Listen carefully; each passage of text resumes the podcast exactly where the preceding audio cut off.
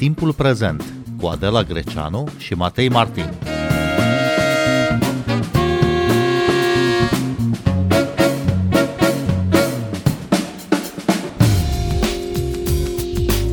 Proteste violente au loc de câteva zile în Iran după ce o tânără arestată de poliția moravurilor pentru încălcarea codului vestimentar a decedat. Manifestanții au distrus afișe cu imaginea liderului suprem al țării, Ayatollahul Ali Khamenei, și au strigat moarte dictatorului. Reacții au venit și din partea Organizației Națiunilor Unite și a unor state occidentale. Bine v-am găsit! Noi suntem Adela Greceanu și Matei Martin și invitatele noastre sunt uh, istoricul Fatma Ilmaz. Bun venit la Radio România Cultural! Mulțumesc pentru invitație, bine v-am găsit! Și jurnalista Carmen Gavrilă, colega noastră de la Radio România Actualități. Bun venit la Radio România Cultural! Bun găsit, mulțumesc pentru invitație! Carmen Gavrilă, ai fost de mai multe ori în Iran ca jurnalistă, cunoști bine regiunea și istoria locului. Ce este, de fapt, această poliție a moravurilor și ce rol are în Iran? Este o prezență permanentă, cam de prin 1981, când hijabul, um, portul islamic a devenit obligatoriu în uh, proaspăta Republică uh, Islamică Iran, așadar la doi ani după Revoluția Islamică. Termenul corect, gaște, erșad, uh, ar însemna un fel de patrulele de îndrumare. Totul este erșad în Iran e îndrumare, uh, un cuvânt foarte blând, dar care ascunde violență și fizică, dar și e un soi de presiune psihologică, mentală, care este îndreptată nu doar asupra femeilor, ci asupra tot ce face parte din continua revoluție culturală uh, din Iran. O revoluție culturală care, după cum se vede în ultimii, să spunem, cam 15-20 de ani, nu prea are efect asupra generației uh, mai tinere, asupra clasei de mijloc și, în special, asupra populației din marile orașe. Iată că protestele din cele 11 orașe din uh, ultima săptămână de la moartea Maxei Amini, tocmai în marile orașe a avut loc și în câteva mici, dar atenție în uh, provincia Kurdistanului iranian. Revenind la această, așa zisă, poliție a moralei, este vorba tot despre o instituție care ține de uh, Ministerul Îndrumării să-i spunem, religioase și se află indirect sub uh, conducerea, sau hai să folosim același cuvânt, îndrumarea liderului suprem religios, cel mai puternic om în stat, Ali Khamenei. Este strâns legată această instituție, această poliție a moralei de celelalte două grupuri de presiune puternică și de menținerea regimului uh, teocratic din, uh, din Iran, Pasdaran, gardienii Revoluției Islamice și Basij, milițiile de voluntari. De altfel, mulți dintre cei care uh, lucrează pentru această poliție a moralei, femei și bărbați, provin din rândurile Basij. Ce fac ei? Se plimbă cu niște dubițe, fie verzi, fie alb cu verde, culoarea preferată de regimul uh, iranian și care uh, se referă la islam, mă rog, în accepțiunea regimului uh, iranian, se plimbă prin orașe și în hață femei care nu respectă portul uh, islamic, hijabul. Și nu numai femei, și bărbații au mai avut uh, probleme cu uh, aceste patrule de îndrumare, dacă îndrăzneau să afișeze, de exemplu, cum am asistat chiar eu, un coc uh, hipsteresc sau uh, ceva mai mult uh, gel uh, pe păr, uh, părul ceva mai lung, uh, dar în absența bărbii, dar uh, victimele principale sunt femeile. Femeile care de multe ori, indiferent de vârstă, chiar nu vor, refuză, refuză hijabul, refuză portul vălului islamic. Hijabul nu doar complet, cum mi se spune, adică portul ceadorului, acel văl, să-i spunem, care acoperă din cap până în picioare și care înseamnă cort în farsi. ca să avem o imagine mai clară, negru, Uh, dar și uh, variantele mai uh, blânde, să spunem, de hijab, care înseamnă doar, să spunem, un șal și un, așa zis, manto, adică o haină care e mai mult sau mai puțin scurtă. Aș invita-o pe Fatma Ilmaz să ne explice semnificația vărului islamic și variantele sale. E foarte greu de explicat semnificația vălului pentru că nu există doar o singură semnificație, sunt mai multe. Varianta pentru Iran, uh, ca să simplific, este de două feluri. Acel hijab, hijab care este acoperământul părului în totalitate și doar până la gât, și ciodorul care, mă rog, te acoperă din cap până în picioare, acel cearceaf uh, lung de diferite culori, depinde ce vârstă sau ce statut civil are purtătoarea, dacă e căsătorită, necăsătorită, văduvă și care acoperă oarecum într-o oarecare porțiune și fața. E o variantă, dacă vreți, locală a ceea ce femeile din spațiul arab poartă niqab. Eu aș merge puțin mai în spate la ceea ce a explicat Carmen foarte bine și cumva m-aș duce către uh, dimensiunea religioasă politică și a acestor proteste, dar mai ales a rezistenței regimului de la Teheran, pentru că, de fapt, înfățișările acestea, părul liber, cocul nu știu cum, mai mult gel în cap, uh, blugii tăiați, rupți, nu semnifică pentru regimul de la Teheran decât vestul și occidentalizarea. Asemănarea cu cei din vest înseamnă de fapt moartea regimului. Libertatea de gândire și de conștiință, modul de a te exprima fără să ai frică și fără să ai voia cuiva, sunt simboluri ale Occidentului pentru regimul de la Teheran. Și atunci sunt foarte speriați cumva ca aceste noi generații care sunt din ce în ce mai conectate la ceea ce se întâmplă în afara Iranului grație tehnologiilor. Înseamnă oarecum ispită, dar și drumul către sfârșitul regimului. Eu nu sunt atât de optimistă legat de ceea ce se întâmplă la Teheran și în toate celelalte 11 orașe. Am văzut că și în orașele mai mici au început protestele. Nu sunt atât de optimistă pentru că știu și cunoaștem, Carmen, puterea și mai ales rezistența regimului molahilor pe de altă parte, însă, e o chestiune, o nuanță asupra care aș vrea să atrag atenția. Faptul că protestele au început undeva într-o zonă cu majoritate curdă. Pentru că, deși ei susțin sus și tare că minoritățile o duc foarte bine în Iran și avem nu doar minorități religioase în Iran, avem foarte multe minorități etnice, pentru că Iranul este urmașul unui imperiu Minoritățile etnice, de fapt, nu o duc chiar atât de bine în Iranul de astăzi. Și minoritățile etnice au propriile tradiții, propria cultură, ă, propriul drum către, nu știu, emancipare, modernizare, ce vreți dumneavoastră. Ei bine, aceste minorități dă bătaie de cap regimului de la Teheran. Și acum am, cel puțin citind în presa internațională, am văzut că se încearcă cumva să se blameze comunitatea curdă, care tot timpul face probleme în fiecare țară, inclusiv în Turcia, uitând de faptul că până la urmă uh, urmei sunt o minoritate care au pierdut din punct de vedere istoric și după tratatul de la Sevr nu au putut să-și facă o țară. Dar asta e deja altă discuție. Asculți timpul prezent! Timpul prezent e un talk show zilnic despre politică, societate și cultură difuzat la Radio România Cultural. Ne puteți asculta pe Apple Podcasts, Google Podcasts, Castbox, Spotify și altele. Unele dintre femeile care protestează zilele acestea în Iran și-au scos hijaburile și le-au ars în stradă. E un gest extrem de curajos pentru că își riscă libertatea sau chiar viața. Carmen Gavrilă, care e statutul femeilor în Iran? Și nu este un gest singular uh, sau nu a fost acum. Sunt cam 10 ani de când uh, femeile apelează în semn de protest la arderea șalurilor, a vălurilor, uh, a hijabului. Există acea expresie a protestului, vinerea albă, vinerea fiind considerată zi sfântă în islam, cum e duminica pentru creștini.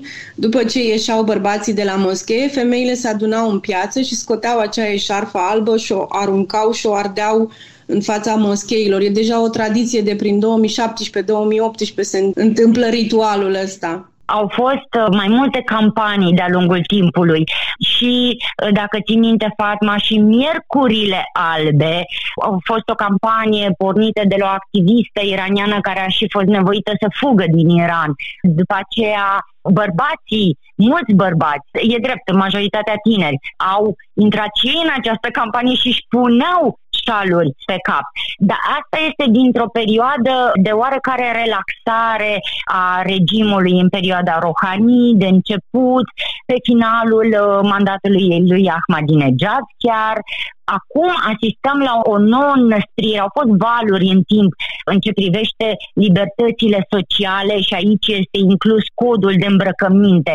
Momente în care regimul mai dădea drumul, cum îmi spuneau mie iranienii, a, trecem printr-o perioadă în care s-a mai dat drumul la robinet ca să mai iasă puțin din presiunea aceea din subteran, după aceea iarăși uh, perioade de restricții.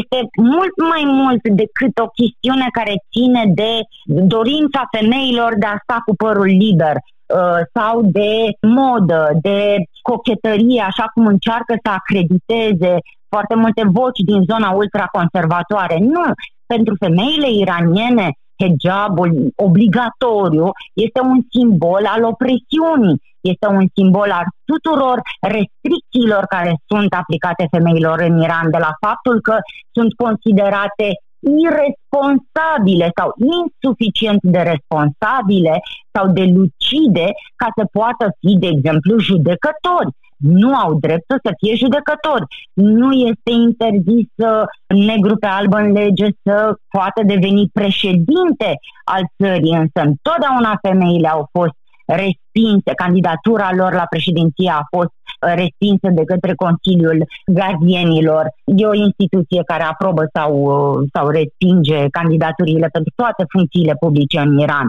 Este vorba de discriminarea la locul de muncă. De mii de ori am auzit mărturii de-a lungul celor, nu știu, 10 și ani de când tot ajung în Iran de la femei care îmi spun că sunt în mod constant abuzate sexual la locul de muncă și nu pot spune absolut nimic pentru că întotdeauna este vina lor dacă spun ceva, își pot pierde locul de muncă, nu mai pot fi angajate în altă parte.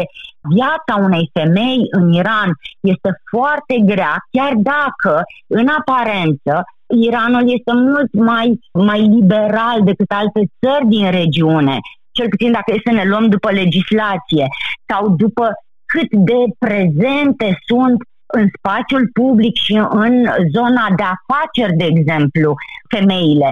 Dar asta este pur și simplu meritul lor, nu este pentru că regimul iranian ar fi favorabil prezenței lor. La actualele proteste participă și foarte mulți bărbați. Fatma Ilmaz, oare de ce? Sunt și bărbați care înțeleg faptul că femeile sunt persoane autonome, independente și nu dau aceeași înțelegere versetelor coranice cum o dau mulahii de la Terheran. Sunt și bărbați care nu se simt deloc atașați de impunerile regimului și sunt și bărbați care urăsc din toți rărunchii ceea ce înseamnă regimul teocratic și nu sunt de acord cu lucrul ăsta. De altfel, dacă există o specificitate a protestelor femeilor din Iran, este că în toți anii ăștia au fost susținute mie ca feministă. Mi-e foarte greu să mai identific alte proteste în lume, proteste ale femeilor care să fie susținute atât de mult de bărbați. Pentru că de-a lungul anilor protestele astea s-au întâmplat cu încurajarea și oarecum protecția bărbaților din spate. De exemplu, acele vineri sau miercuri albe în care femeile mergeau în fața moscheilor sau în piața publică și se uh, descopereau și ardeau hijaburile, șarfele, întotdeauna erau protejate din spate de câțiva bărbați care imediat le, le luau și le ascundeau în mașini dacă venea poliția sau veneau să le aresteze sau creau un oarecare cordon de protecție în jurul lor în fața celorlalți cetățeni care, bineînțeles, sunt susținători, poate, ai regimului. Și până la urmă și bărbații iranieni sunt tați, soți, frați, fii care văd și au văzut, sunt martori la toată această situație care a luat-o foarte mult în, în jos în ceea ce privește statutul femeilor. E adevărat, cum spunea Carmen mai devreme, Iranul este țara musulmană cu cele mai multe femei, asta spun statisticile, în mediul academic, cu cele mai multe femei care acced în învățământul universitar țara musulmană cu femeile cele mai multe care lucrează în cercetare, care sunt de asemenea femei de afaceri, însă dacă scormonești puțin și vezi cine sunt aceste femei, evident că în Iran există și femei care susțin regimul de la Teheran, fac parte din anumite clase, este o societate destul de ierarhizată, fac parte din anumite familii apropiați ai celor care susțin regimul de la Teheran. Deci e mult mai nuanțată și mult mai complexă discuția despre cei care susțin și cei care nu susțin protestele femeilor. Dar e oricum, e îmbucurător și înduioșător cumva să vezi atâția bărbați care susțin aceste proteste și bravo lor. Până la urmă, oricât de ideal sună, nu cred că singure vor reuși.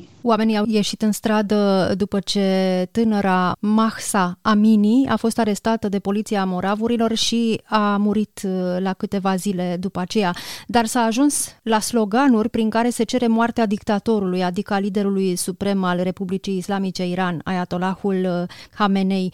Carmen Gavrilă, care e de fapt miza acestor proteste? Eu am văzut și cumva în continuarea ceea ce a spus Fatma legat de cât de complexă este chestiunea susținerii sau respingerii regimului. Am văzut pentru prima dată acest uh, slogan, moarte dictatorului, fără să îi se spună precis numele, la proteste după alegerile la care a ieșit uh, președinte Mahmoud Ahmadinejad cu susținerea liderului suprem uh, Ali Khamenei, Ulterior, la toate protestele mai mici sau mai de amploare, am văzut acele uh, imagini ale liderului suprem întoarse cu susul în jos și scris clar moarte dictatorului și intonate aceste sloganuri, la ultimele serii de proteste, fie din cauza felului în care a fost administrată pandemia de COVID-19, fie din cauza uh, situației economice și iată și acum protestele acestea pornite de la moartea acestei tinere, deja este pronunțat clar numele lui Hamenei. Și nu e vorba numai de el, el este simbolul acestui regim. Este vorba despre o formulă de guvernământ pe care acești tineri nu o înțeleg. Acele trimiteri la idul suprem, îndrumătorul suprem care este Hamenei toată această formulă, această combinație unică în uh, istoria umanității de teocrație cu republică, cu alegeri uh, la care există vot popular, dar care este cenzurat de regim. Protestele de acum nu au legătură doar cu situația și statutul femeii în Iran, nu au legătură doar cu regimul opresiv din Iran, au legătură uh, și cu o lungă serie de eșecuri din ultimii ani ale acestui regim și au legătură și cu situația economică foarte gravă. A fost un haos total în timpul pandemiei. Anunțuri peste anunțuri de vaccinuri locale, apoi vaccinuri chinezești care au ajuns numai la nomenclatura din jurul regimului. Apoi lungile negocieri, câțiva pași înainte, foarte mulți înapoi, negocierile pentru reactivarea acordului nuclear cu marile puteri. Toate acestea vin și pe fondul unei situații economice grave, în special tinerii și nu de ieri de astăzi, majoritatea termină o facultate și efectiv nu au unde să se angajeze. Sunt și blocați, bărbații în special, sunt blocați în Iran până când nu fac armata. Nu li se emit pașapoarte ca să poată ieși din țară și să fugă. Și pentru femei este foarte complicat să iasă din, din Iran, de exemplu, dacă vor să-și caute o viață mai bună în altă parte, pentru că au nevoie de acordul scris al unui tutore, atenție, tutore masculin. Eu, în primii ani când am ajuns în Iran, am avut nevoie de scrisoare și, atenție, mergeam acolo ca jurnalist, de scrisoare din partea tatălui meu care să spună că îmi dă voie să ajung acolo. Acesta este Iranul și în același timp vedem populație care susține în continuare acest regim. De ce? Pentru că este mai rău fără rău, fără răul cunoscut, pe de o parte. Pe de altă parte, avem tranșe uriașe de populație care sunt cointeresate în supraviețuirea acestui regim. Gândiți-vă la cele câteva milioane de basiji, de membri ai milițiilor uh, islamice, care la rândul lor au familii, au anumite beneficii de pe urma loialităților, familiile Pazdaran, cei mai fioroși, cele mai de temut personaje ale uh, regimului uh, din Iran. Și chestiunea aceasta cu Kurdistanul, pe care a menționat-o și a explicat-o foarte bine Fatma, regimul de la Teheran are de ce să se teamă de aceste proteste pentru că s-au întins ca focul în Kurdistanul iranian. Ok, și este posibil o schimbare de regim la Teheran, Fatma Ilmaz? Nimic pe lumea asta nu e imposibil, dar nici posibil. Sunt un pic mai reținută, mi-aș dori din tot sufletul să văd căzut regimul de la Teheran, dar nu cred că e foarte simplu. Mai mult, nu cred că e posibil fără foarte multă vărsare de sânge și nici nu știi ce e mai bine la un moment dat. În al doilea rând, nu am cunoștințe suficiente, nu știu cât de pregătită ar fi opoziția și cine ar putea să conducă Iranul după atâția ani de la Revoluția Islamică și după atâția ani de regim teocratic. Poate asta e partea cea mai puțin importantă, dar cred că e foarte, foarte, foarte greu de dărâmat regimul de la Teheran și mai cred că nu poate fi posibil acest lucru fără sprijin din exterior, care iarăși ăsta sprijinul din exterior este un enunț foarte problematic și sensibil vis-a-vis de Iran. Având în spate istoria amestecurilor occidentale de dinainte de Revoluția Islamică, Iranul e așa un, un tăciune aprins în mâna cuiva, în mâna Orientului Mijlociu. Cred că trebuie foarte, foarte multă înțelepciune, foarte mult curaj, dar deja când vorbești de o societate întreagă, lucrurile sunt și mai complexe. Poate că există șansa să, să fie ăsta un punct de plecare, aceste proteste care, mă rog, iarăși n-au început acum. Asta, asta e doar una dintre femeile despre care s-a știut în vest prin prisma faptului că avea anumite conexiuni, prietenele ei, familia ei avea anumite conexiuni la diferite organizații din Occident. Dar zilnic în Iran mor femei despre care nu știe nimeni, nume pe care Chiar nu le cunoaștem. Chiar acum două zile, una dintre protestatare a fost ucisă. Exact. Așa că eu sper să fie dărâmat regimul de la Teheran, dar pe de altă parte cred că e un lucru foarte, foarte greu. Dar ce se va întâmpla? Vor lua amploare protestele sau vor fi năbușite și oamenii nor să mai aibă curaj de... să iasă pe străzi? Regimul de la Teheran, molahii sunt foarte, foarte experimentați în ceea ce privește istoria protestelor. Cum a menționat foarte, foarte bine Carmen la început, ei au deja experiența aceasta în a face un joc cu protestatarii.